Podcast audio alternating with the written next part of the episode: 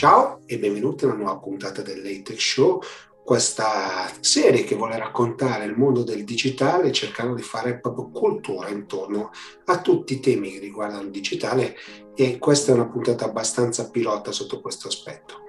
Come sempre vi invito a seguirci su tutti i nostri canali social, ovviamente sulle dirette che sono sui nostri canali, ma anche in tv per quei canali che, ripeto, trasmettono gratuitamente un po' in giro per l'Italia. Ma grande successo stanno discutendo i podcast sulle varie piattaforme, da questa settimana è anche disponibile su Amazon Music, oltre che Spotify, Google, eh, ovviamente iTunes, e quindi insomma grazie mille e non perdiamoci troppo in chiacchiere e partiamo.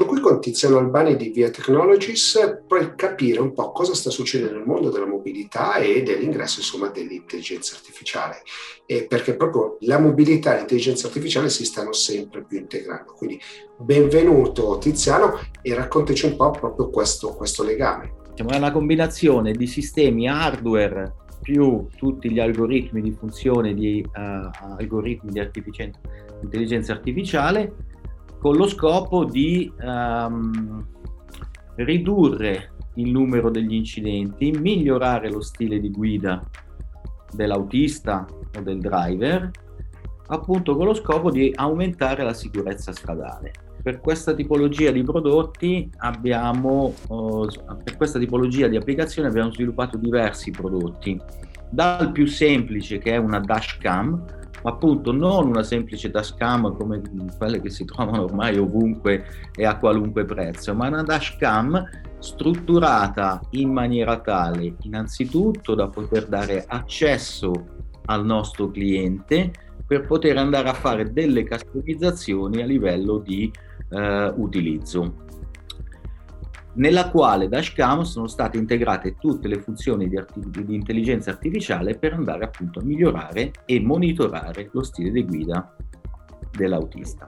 Passiamo poi a dei sistemi più complessi che sono um, dedicati principalmente diciamo, a veicoli di più grandi dimensioni, quindi diciamo la dashcam che è una dual dashcam perché ha un front, una vista frontale e una, una vista interna del, del, veicolo e poi arrivo a spiegare quali sono le funzionalità implementate. Poi abbiamo dei sistemi più complessi che sono dedicati a, a veicoli di maggiori dimensioni, quindi truck o bus, dove le funzioni vengono uh, elevate uh, per esempio alla funzionalità di blind, di blind spot detection, quindi la parte cieca della vista dell'autista nella, dalla, mh, dallo specchietto retrovisore, eh, funzioni di surround view a 360 gradi, funzioni di surround view a 360 gradi molto complesse, quindi con uno stitching video in movimento al full speed del veicolo, quindi anche se andiamo a 60, 80, 100 km h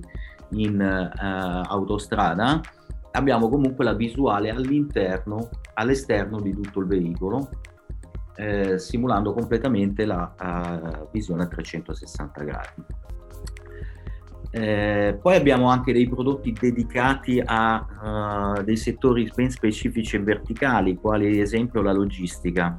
Abbiamo sviluppato, sempre partendo dal sistema più complesso, delle versioni ridotte dove andiamo a utilizzare un numero di camere inferiori perché abbiamo dei veicoli eh, diversi, hanno esigenze diverse, hanno necessità di visualizzazioni diverse e posizionamento di camere diverse, quali per esempio eh, i carrelli elevatori per l'uso de, de, della logistica della piccola, media, grande industria. Che cosa succede?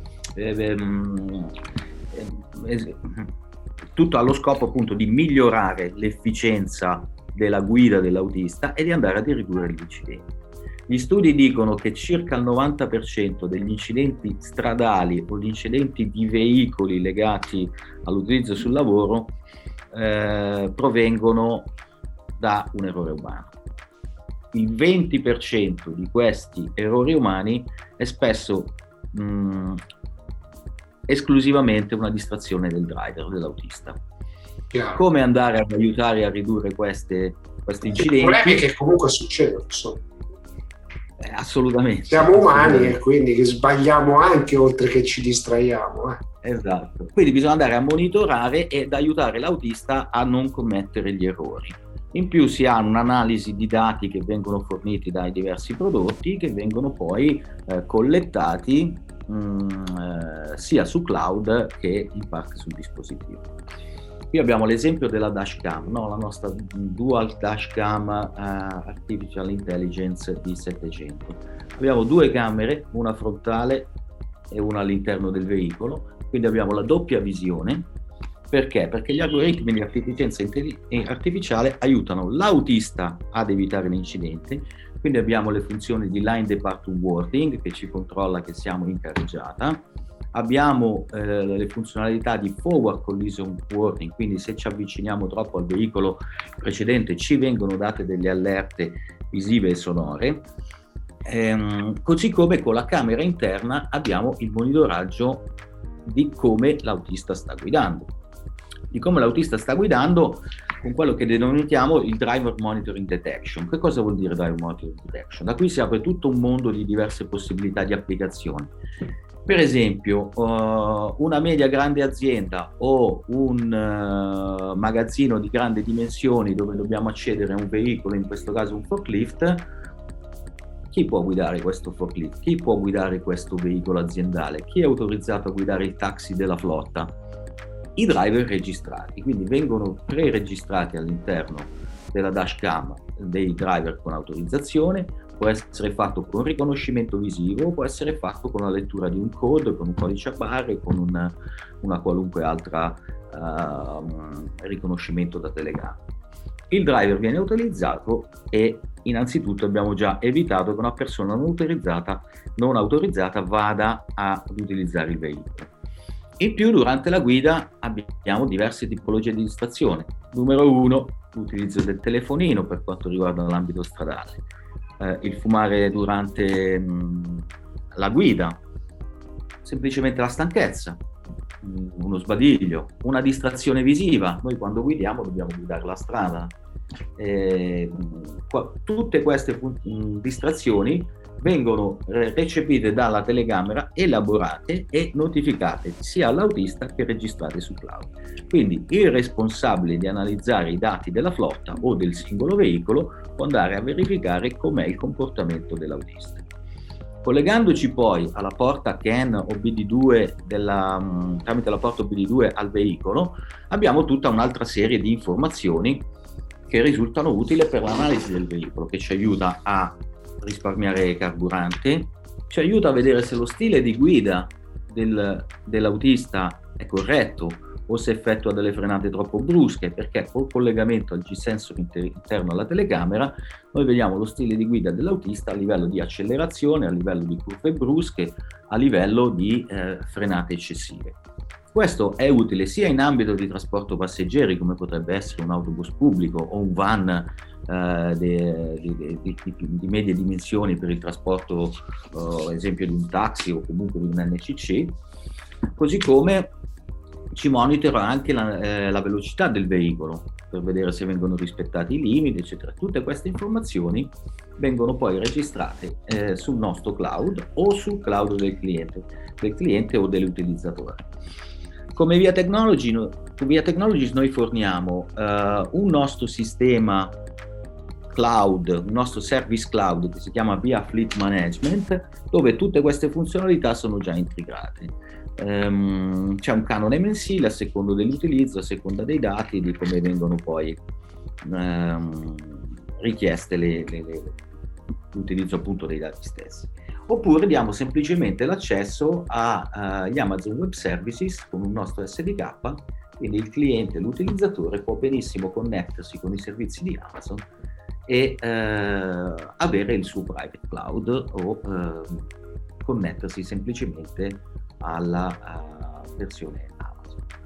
Mi è piaciuta la, la, la carrellata, no? nel senso che c'è molta tecnologia applicata poi in, in sistemi sostanzialmente abbastanza innocui, no? cioè nel senso telecamere per avere una visuale a 360 gradi, un fronte retro, no? cioè alla fine sembrerebbero tecnologie banali, però per assemblare tutto, pacchettizzarlo e renderlo soprattutto fruibile, immagino che ci sia un lavoro ingegneristico pazzesco alle spalle.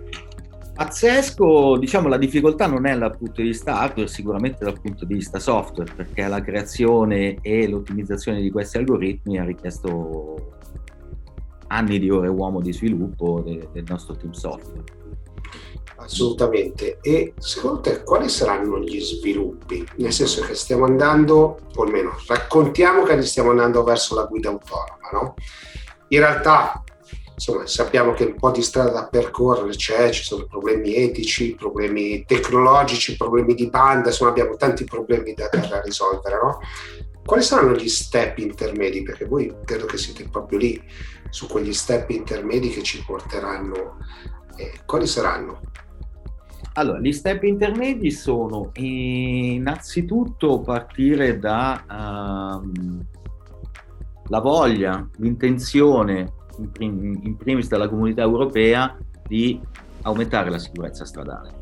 Ci sono già diverse regolamentazioni approvate, altre in studio, che porteranno all'obbligo di avere sistemi di sicurezza alla guida sui veicoli innanzitutto sui veicoli di grandi dimensioni, eh, quali autobus o camion, così come in futuro anche nei veicoli di eh, diciamo, utilizzo privato. Questo darà sicuramente una grossa spinta. Eh, noi identifichiamo diciamo tre macro, due macro aree eh, di, di, implementazione.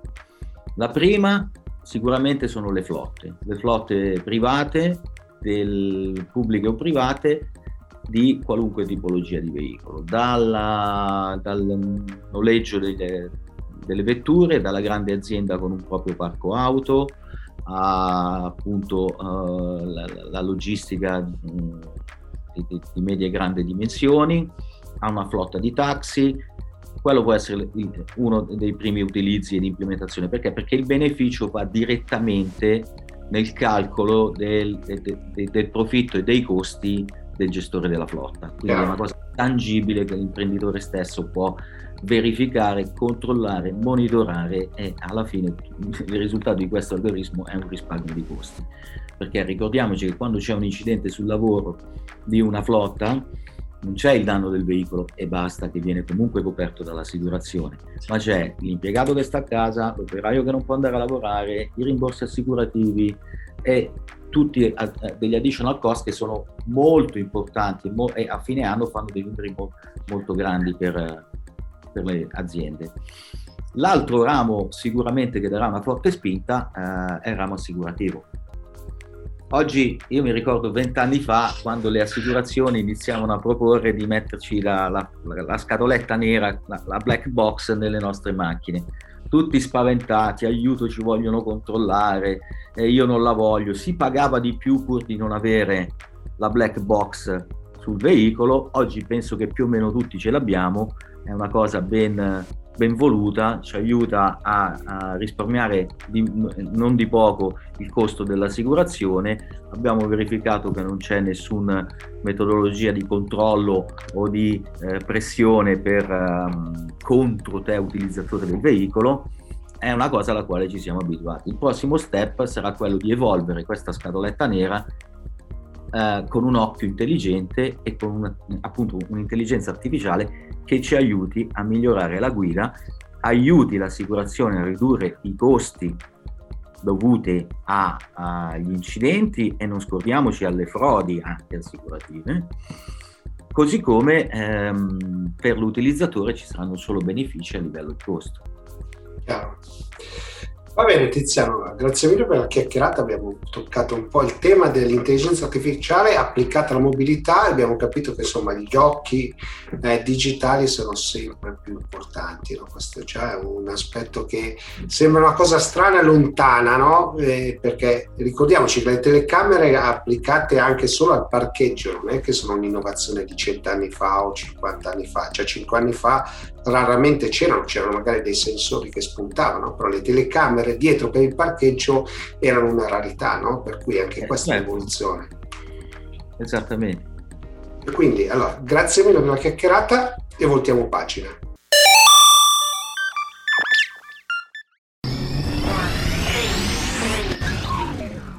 Sono qui con Danilo Zanni di Investo perché vorrei un po' capire come funziona insomma, la, l'attività, come nasce un business dalla community e si trasforma in qualcosa di reale e tangibile come appunto la community di Io Investo e i servizi legati ad Io Investo. Sì, esatto, Gigi, per, per, me oggi è fondamentale avere, anzi si, si, deve partire da lì, si deve partire dalla community, soprattutto, eh, chiaro, dipende anche dal messaggio che vuoi lanciare, eh, soprattutto per noi eh, che lanciamo un messaggio abbastanza innovativo, quindi un nuovo modo di investire, un modo di investire in maniera indipendente e, e, oggi queste cose bisogna farle sapere. Quindi anche il tema di tutto il discorso dell'indipendenza, no? della consulenza finanziaria indipendente che fino a due anni fa non esisteva, non c'era un albo per i consulenti finanziari indipendenti, eh, questo adesso è stato creato.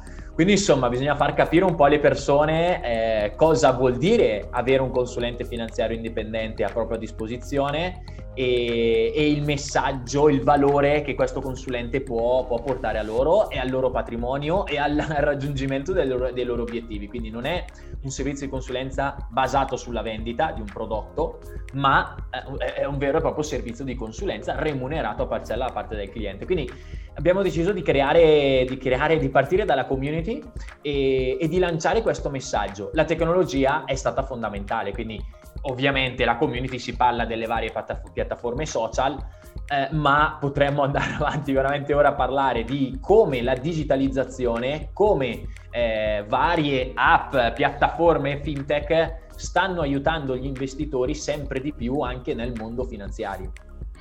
E quindi, giusto per capire, visto che tu dici che è molto utile la tecnologia, voi che cosa utilizzate, come, come vi comportate come, e che risposta avete dai clienti? Sì, guarda, noi siamo partiti proprio dal messaggio, quindi dalla parte comunicativa. Eh, devo lanciare un messaggio, eh, non so, dieci anni fa cosa si faceva? Si prendeva il telefono, si chiamava le persone, i professionisti, oh guarda che offro questo servizio, ti può interessare, ti vengo a incontrare. Oggi, oggi la tecnologia ci ha aiutato enormemente proprio in questo, quindi nel lanciare un messaggio e soprattutto da dove, da dove siamo partiti dalle varie piattaforme social. Eh, quindi il mio socio Alessandro Moretti ormai è, viene, viene, scambiato per influencer, in realtà dice cavolo sono un imprenditore, sto facendo impresa e mi chiamano youtuber, glielo prendo in giro, però, però, è importante, bisogna partire da lì, bisogna partire da lì perché poi... Ehm, tramite video, tramite post su, su, Facebook. Ecco, abbiamo sfruttato, c'è da dire, tutte le, tutte le, tutti i social principali. Eh, siamo anche su TikTok, per dirti, eh, e abbiamo anche un buon seguito. Questo assolutamente grazie ad Alessandro Moretti che in qualche mese si è fatto più di 300.000 follower, che insomma sono so numeri, son numeri, incredibili. Quindi ecco, questo è, è stato il nostro punto di partenza, di creare una community, anche perché il bello della tecnologia è quello che tu puoi puoi eh, dire una cosa e farla arrivare a centinaia di migliaia di persone ed è, ed è, una, cosa, ed è una cosa incredibile. La cosa anche incredibile è stata il, il, riscontro che abbiamo ottenuto, quindi veramente sotto ogni video, nei commentini o, o comunque ti, ci contattavano per, per ringraziarci di quello, delle informazioni che stavano prendendo da noi e da quello che stavano imparando eh, alla fine gratuitamente. Certo, quindi comunicazione sui social, da lì però voi l'avete trasformato in qualcosa di, di, diverso, no? E quindi puoi raccontarci un po' questa storia che è nata solo due anni fa e, e come sta procedendo? Sì, allora noi siamo, esatto, in realtà la, la, vera community che si chiamava in un altro modo, però insomma, a, a, soprattutto Alessandro da cinque anni che fa video, sì, no, quindi certo. è già da un po' di tempo che, ecco, un consiglio per magari chi ci, chi ci ascolta, eh, la parola d'ordine è la costanza, quindi la costanza sui social, sul postare, sul, sul lanciare sempre quel messaggio, su andare dritti, dritti per, la, per la propria strada e continuare a fare a fare video, a fare post. Ovviamente all'inizio i riscontri magari sono anche pochi, però poi col tempo, eh, col tempo se hai un buon messaggio da lanciare le, le, persone, le persone ti seguono. Negli ultimi due anni abbiamo avuto veramente un, un'esplosione purtroppo, dipende dai punti di vista, per fortuna abbiamo avuto uh, un'esplosione, purtroppo causa Covid, eh, quindi il mondo social si, è ritrovato a essere l'unico modo per interagire un po' con le altre persone e c'è da dire che ecco, il lockdown a noi ha, ha aiutato, sempre più persone si sono rivolte sull'online e, e, il fatto di esserci fatti trovare pronti ci ha dato, ci ha dato una grande mano. Ovvio che da lì poi parte anche tutto quello che può essere eh, un'idea di business, quindi di dire ok, eh, io ho capito che eh, vi, ti seguo su, su, su, YouTube, su Facebook, vedo i tuoi contenuti, sono di valore, sono interessanti, mi stai facendo scoprire tante cose, ti voglio contattare perché ho capito che ho bisogno di te. Quindi in questo caso come può eh, una, eh, comunque un'azienda, una, un professionista, insomma in questo caso chiunque, eh, può eh, creare valore donando dei contenuti e in cambio aumentare la sua eh, autorevolezza e già creare fiducia in un potenziale cliente. Quindi c'è questo doppio lato della medaglia, no? Eh, no noi l'abbiamo fatto semplicemente per iniziare a, a, lanciare un messaggio sul quale ci crediamo e sul quale fondiamo un po' la nostra, la nostra mission, quindi quella, l'idea di portare l'educazione finanziaria, l'alfabetizzazione finanziaria in Italia, che sappiamo essere un posto un po' purtroppo indietro nella, nell'alfabetizzazione finanziaria, e lo dicono i dati purtroppo. Quindi questa è stata la nostra mission. Dall'altro lato, oltre ai ringraziamenti, eh, veramente avevamo eh, un seguito di persone che ci chiamavano per chiederci ulteriori, ulteriori aiuti. Quindi da lì è partita poi tutta l'attività eh, formativa fino ad arrivare a, ad aver creato una società di consulenza finanziaria. Quindi perché no, se possiamo esservi di aiuto, volentieri signori siamo qua e siamo qua per voi. Però ecco, questo risultato è sicuramente anche frutto eh, di tutta la parte digitale, no? quindi di tutta la parte comunicativa che oggi, negli ultimi anni, è stata possibile grazie appunto alla digitalizzazione. Quindi una trasformazione che è stata progressiva, no? si è partiti da lanciare pillole e comunque contatti attraverso i social a un'attività di formazione che è un'attività ovviamente più strutturata, sappiamo che la formazione finanziaria è fondamentale e da lì si è costruito altro. No? Nel frattempo la vostra storia manageriale come è proseguita? Perché immagino che nel frattempo avete anche voi dovuto cambiare e risettarvi un attimino su, sui vari temi. Ma ne, lo diceva Alessandro ieri, no? Diceva, eh, eh, perché su TikTok, sul discorso TikTok, lui adesso ha calato un po' i video su TikTok e scherzando con un'altra persona diceva eh, de- devo anche lavorare, cioè ho anche un'azienda da portare avanti, quindi è un lavoro nel lavoro. Quindi eh, questo per dire che comunque non è facile, per carità, non, non, è impossibile, lo stiamo facendo, però non è facile insomma eh, a un certo punto poi coniugare il tutto. Beh, eh, siamo cresciuti, siamo cresciuti parecchio, quindi l'attività manageriale andava, eh, manageriale di organizzazione della Sì, no, chiaro, no, no. Una cosa, ecco, una cosa importante è che, è che, abbiamo poi investito sul team, quindi magari eh, le persone nella community vedono Alessandro, possono vedere me, ma poi dietro ci sono, oggi abbiamo praticamente nel nostro team 30 persone che, che, che, lavorano, che lavorano, con noi e, e, metà di esse ci aiutano a creare contenuti, a editarli, a postarli, a, insomma eh, c'è, c'è, un, c'è, un lav- c'è, un, vero e proprio lavoro dietro, quindi magari tanti non, non si accorgono e quindi anche lì no, c'è stata un po' un'evoluzione anche nella parte digitale quando dovevamo fare il video, montarlo, caricarlo e fare, fare un po' tutto noi, da lì poi si è iniziato a delegare eh, quindi parte dell'attività ovviamente anche del, del, nel digitale si può, comunque, si può comunque delegare e da lì poi abbiamo iniziato ovviamente con i nostri servizi, quindi dire ok, ma di cosa ha bisogno la community? Anche quello è bello, no? Ricevere feedback per capire poi dove, dove mirare magari la tua, la tua offerta, quindi eh, qual è il mio target, cosa può servire di più a loro, ok, nella formazione, perfetto, creo un percorso che insegni magari a investire in maniera autonoma, risparmiando i costi bancari e, e, e migliorando la propria vita. Quindi ecco dove si può arrivare. Oppure eh, nel mondo dell'indipendenza, se è aperto il mondo della consulenza finanziaria indipendente, che secondo noi è il futuro, perché detto terra terra, tu passi da avere un consulente bancario che lavora per la banca pagato dalla banca stessa per vendere prodotti finanziari a un consulente finanziario che lavora esclusivamente per te pagato da te. Quindi è, è proprio cambiamento di paradigma. Esatto, cambio di paradigma. Da lì mancavano dei professionisti che erano in grado di fare la professione in, questo, in, questi, in questi termini. Abbiamo creato una scuola di consulenti finanziari indipendenti. Quindi da qua abbiamo avuto ad oggi, in un anno e poco più, 250 iscritti e abbiamo creato la nostra società di consulenza finanziaria per la richiesta di consulenza finanziaria indipendente e, per, e dall'altra parte il mondo che si apriva. Quindi è chiaro che da lì puoi anche eh, sfruttare delle, delle, opportunità di business settoriali date anche magari da, uh, da, aperture normative. Quindi ci siamo trovati un po' in questo contesto, da lì un'idea dietro l'altra e pensa, è sempre, sempre, nella direzione della nostra mission. Quindi migliorare la vita dei nostri clienti, eh, gestire nel modo ottimale le loro risorse finanziarie, proteggere il loro patrimonio e avere un professionista che finalmente lavora per loro. Quindi creiamo queste figure professionali, creiamo una società dove magari possiamo anche attingere e in questo modo riuscire a dare servizio praticamente in tutta Italia eh, a, ai nostri clienti. Un'altra piccola cosa eh, che, che ti voglio aggiungere è proprio questa, cioè anche in una società di consulenza finanziaria, eh, in questo caso indipendente, che comunque la società di consulenza finanziaria da sempre un po' di, di vecchio, no? Un po', un po', di... Un po'... Noi stiamo cercando giorno dopo giorno di integrare con, con delle fintech, con, con, tutto il discorso digitale, delle integrazioni che ci permettono di migliorare la nostra attività lavorativa e da questo punto di vista c'è un mondo da fare. Infatti chi, chi, chi ci ascolta eh, e lavora in quest'ambito, mi raccomando ragazzi perché abbiamo bisogno di voi. Ti faccio un esempio che può essere interessante. Oggi noi abbiamo tutti i contratti, quindi ho sede eh, in Lombardia, ma tutti, abbiamo clienti praticamente in tutta Italia e anche fuori dall'Italia, quindi ci contattano praticamente anche fuori da, dall'Italia per avere la nostra consulenza.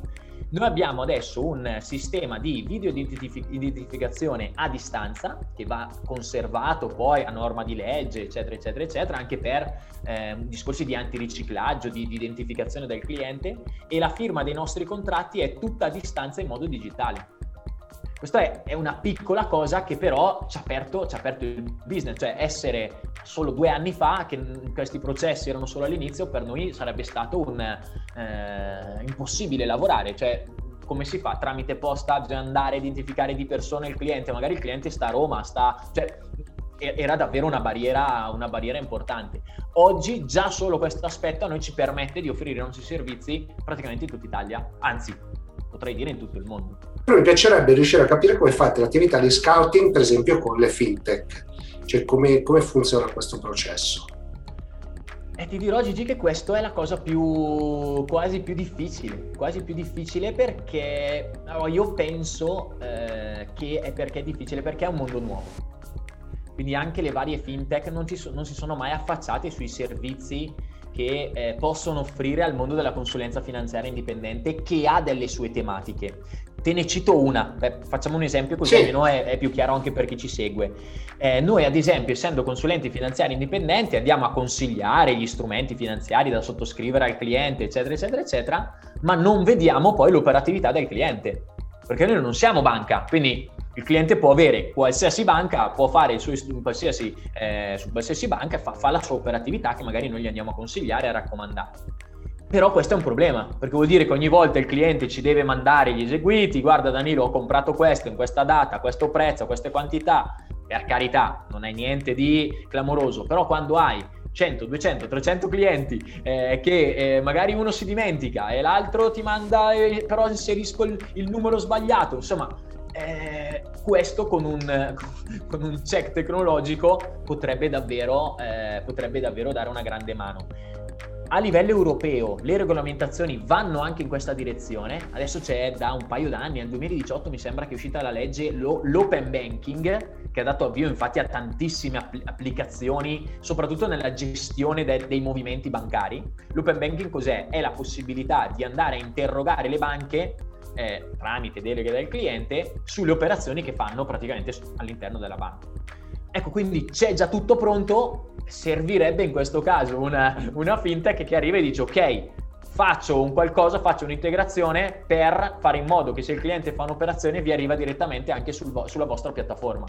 Che può sembrare banale, ma se in Italia non c'è mai stato nessuno a sviluppare una cosa del genere, eh, da lì non, non è, può sembrare banale, ma non lo è.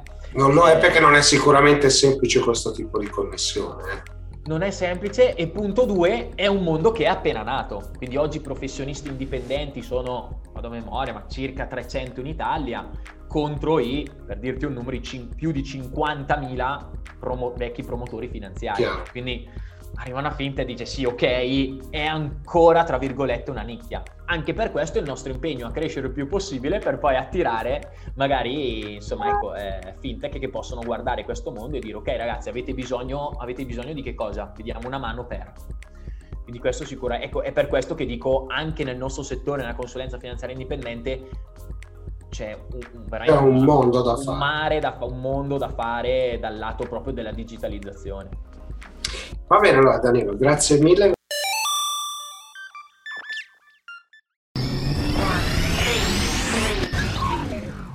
Ho invitato Luisa Bixio di Idea per capire cosa sta facendo l'associazione, che è l'associazione che raggruppa tutta l'industria dei videogame, per gli sviluppatori che sappiamo sono il cuore pulsante di questa industria. Per cui benvenuta e partiamo proprio da qui. Ma eh, quello che vediamo in generale in Italia è un'industria che si sta muovendo cioè, è molto chiaro, noi in Italia siamo partiti con ritardo rispetto ad altri paesi a livello culturale, a livello, se vuoi, di, di, di organizzazione, di industria, di supporti. Eh, però sembra che le cose in questo momento eh, in realtà siano partite. Per cui abbiamo presentato il censimento due giorni fa, il censimento viene fatto ogni due anni, che ci racconta che eh, abbiamo eh, un'industria che è cresciuta, per cui siamo oggi eh, 1600 eh, persone che lavorano in questa industria, due anni fa erano 1100, quindi nonostante la pandemia, nonostante ci racconta che eh, l'80% delle nostre aziende eh, stanno lavorando da quattro anni. Molte sono piccole perché è un'industria ancora molto giovane, però intanto hanno lavorato per quattro anni e stanno crescendo passo dopo passo. Eh, ci racconta, ma questo insomma era, era, era intuibile, che è un'industria eh, fatta da giovani, per cui eh, di fatto l'età media è sotto i 36 anni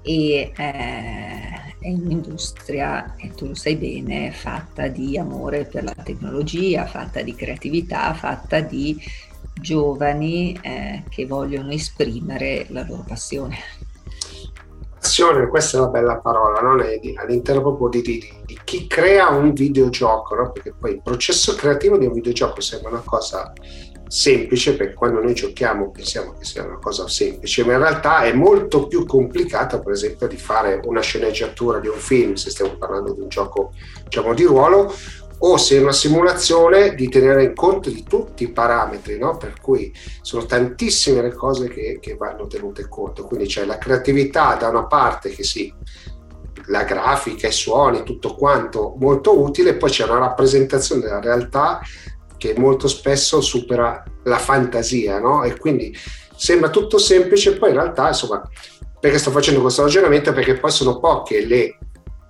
parti in cui si può, le, le, parti, le istituzioni su cui si può studiare, formarsi, no? Per cui questo poi credo che sia il grosso gap da colmare.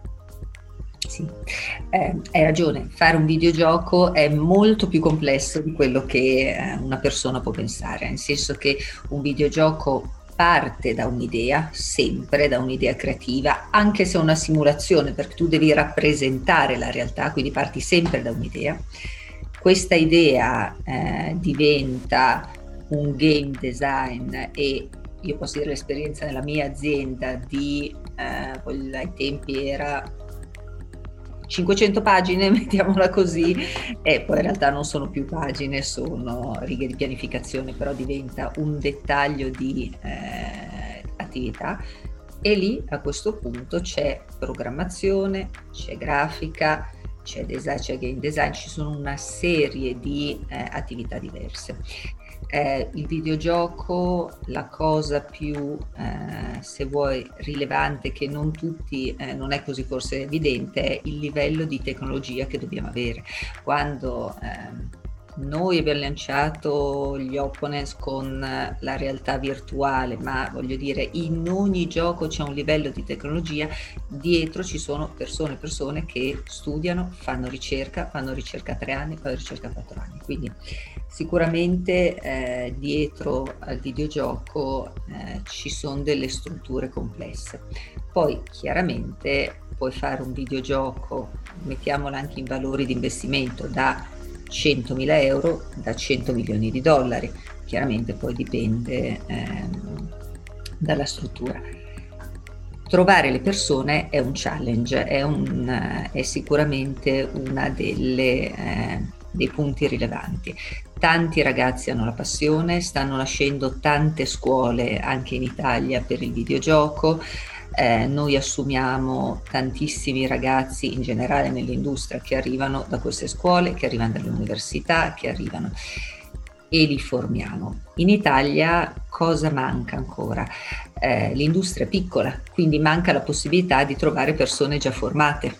Per cui in realtà noi facciamo formazione di tecnologia, di eh, parte artistica o di tutte le fasi che, che ci sono nel videogioco. E quando parlo di noi, ripeto, in questo momento sto parlando, eh, se vuoi, con Cappellino Idea, per cui in generale in tutta l'industria, perché i ragazzi arrivano, sanno, conoscono eh, quello che hanno imparato in università, ma da noi imparano a studiare, prima cosa studiano tecnologia e poi imparano a applicarla. Tecnologia che poi, insomma, cambia progressivamente, no? al di là della cosa più banale che è la scheda grafica, no? nasce una nuova console, nuova grafica, nuove risoluzioni, nuove opportunità, perché poi sono opportunità da cogliere, no? visivamente si possono cogliere certo. aspetti clamorosi, ma anche a livello proprio di gameplay, no? cioè, le, le, studiando come sono cambiati i giochi negli anni, anche questo no, aiuta e non basta semplicemente giocare, no? bisogna proprio studiare le meccaniche perché sembra tutto banale, cambiano i motori grafici, cambiano, eh, se tu guardi i personaggi dei giochi di adesso e cinque anni fa sono cambiati completamente, fare un cielo dietro tantissima tecnologia, cioè cose che tu dai per scontato quando vedi un cielo con le nuvole, con la pioggia, non la pioggia, mm, io l'esperienza dei racing, i terreni, le, cioè tutto eh, richiede studio e tecnologia e attenzione. Eh, Normalmente qualunque studio ha un reparto dedicato alla parte di RD, studio piccolo, studio grosso, però deve esserci qualcuno che studia quello che verrà implementato dopo un anno e mezzo. Da noi lo facciamo a tre anni, dipende poi dal mese. Perché ovviamente c'è anche l'altra cosa che molti non sanno dei videogiochi, che per sviluppare un videogioco c'è veramente un lasso di tempo da quando l'hai pensato a quando l'hai mostrato a qualcuno hai iniziato a lavorarci a quando lo produci, no? lo metti in produzione reale. No? E quindi devi essere già là con la mente, mentre insomma la tecnologia nel frattempo cambia. No? Anche questo è un aspetto che secondo me è molto interessante.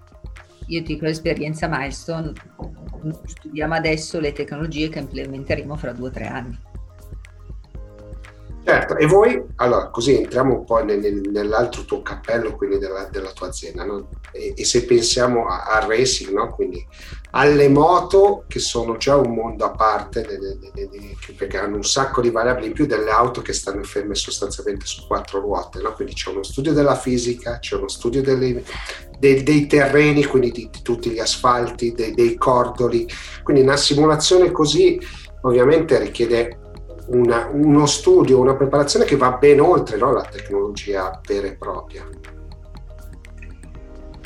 Allora, un videogioco di simulazione è, è, fatto da tantissimi aspetti diversi, quindi c'è sicuramente una parte tecnologica che ti consente di avere eh, un motore grafico adeguato, che ti consente di avere quelle tecnologie, quegli strumenti proprio per andare a riprodurre dal cielo a quello che sta intorno alla moto che deve performare esattamente come nella realtà. Abbiamo lavorato con un'azienda che nasce dal medicale per eh, fare tutta la parte di ehm, AI neurale in quello quando noi giochiamo un videogioco chiaramente tu corri e hai dei concorrenti in single player non sono più guidati da diciamo statistiche, ma da una I che apprende. Questo l'abbiamo fatto con un'azienda esterna che normalmente lavora nel mondo del medicale, quindi sicuramente ci sono tanti aspetti eh, diversi che stanno dietro un gioco estremamente interessanti. Io credo che sia uno dei mercati più belli per un giovane che vuole lavorare, uno dei segmenti più belli. No, no, io ne sono convintissimo, quindi lo sai che io sono convintissimo di questa cosa qui. È un mondo di grande passione, no? Se dovessi spendere due, due centesimi oggi su un ragazzo, su una startup, cosa gli consiglieresti di, di fare? O come idea, insomma, cosa, cosa state vedendo come associazione che potrebbe essere utile per, per voi, no? Perché alla fine iniziamo a cercare degli artigiani che possono fare dei pezzettini che possono integrarsi no? nei, nei, nei, videogiochi. Allora, io credo che eh, per quello che è la nostra industria, quindi tutte queste aziende che stanno partendo, sia fondamentale fare formazione, far sì che nasca un'industria, quindi avere sempre più collegamenti fra gli studi perché gli studi più giovani possono imparare dagli studi un pochino più strutturati io spero anche che ci sia un'evoluzione che consenta a un certo punto anche degli spin-off, è già successo da Milestone, sono uscite delle persone nel tempo, chiaramente noi abbiamo una storia un pochino più lunga, che hanno creato degli studi ma hanno fatto le loro competenze, cioè è chiaro che noi abbiamo un problema di crescita dell'industria, quindi io credo che eh, sia importante il ruolo dell'associazione sicuramente perché l'associazione deve lavorare proprio per creare formazione, per facilitare questi contratti, questi rapporti fra, fra un'azienda e l'altra e la crescita in qualche modo anche manageriale di, di questi studi piccoli o giovani che stanno nascendo, perché magari hanno competenza tecnica, hanno competenza creativa, ma poi si tratta anche di fare azienda.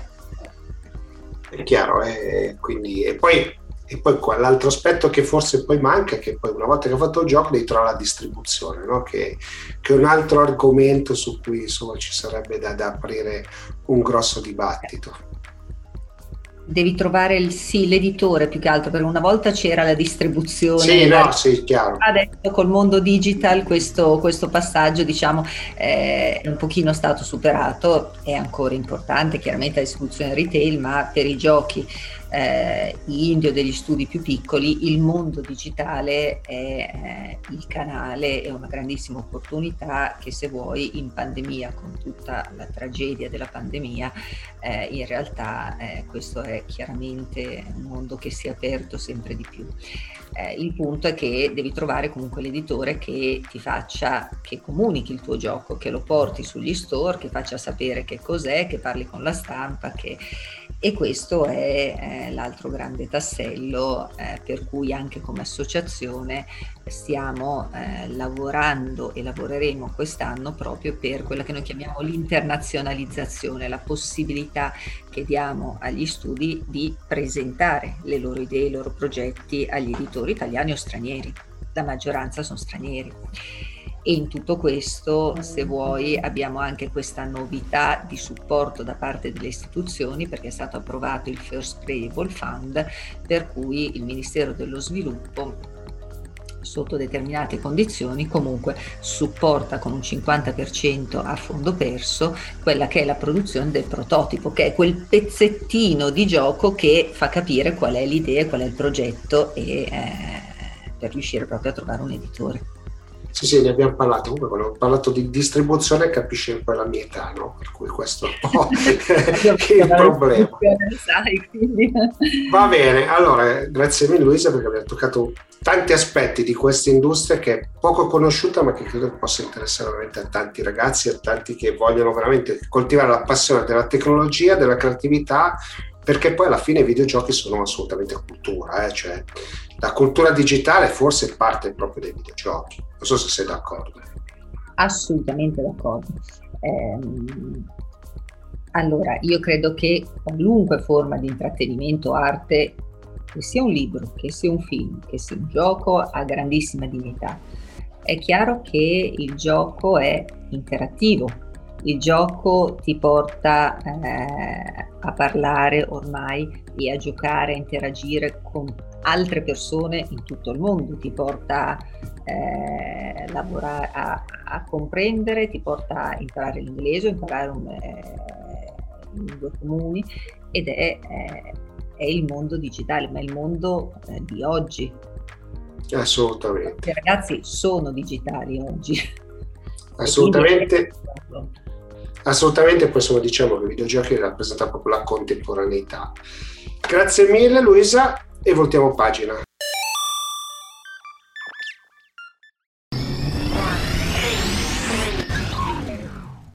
Bene, siamo giunti al termine anche di questa puntata del Late Show. Come sempre vi invito a mettere i like, mi piace, insomma, a condividere la trasmissione se vi è piaciuta. Questa serie, insomma, la vuole raccontare il mondo della tecnologia.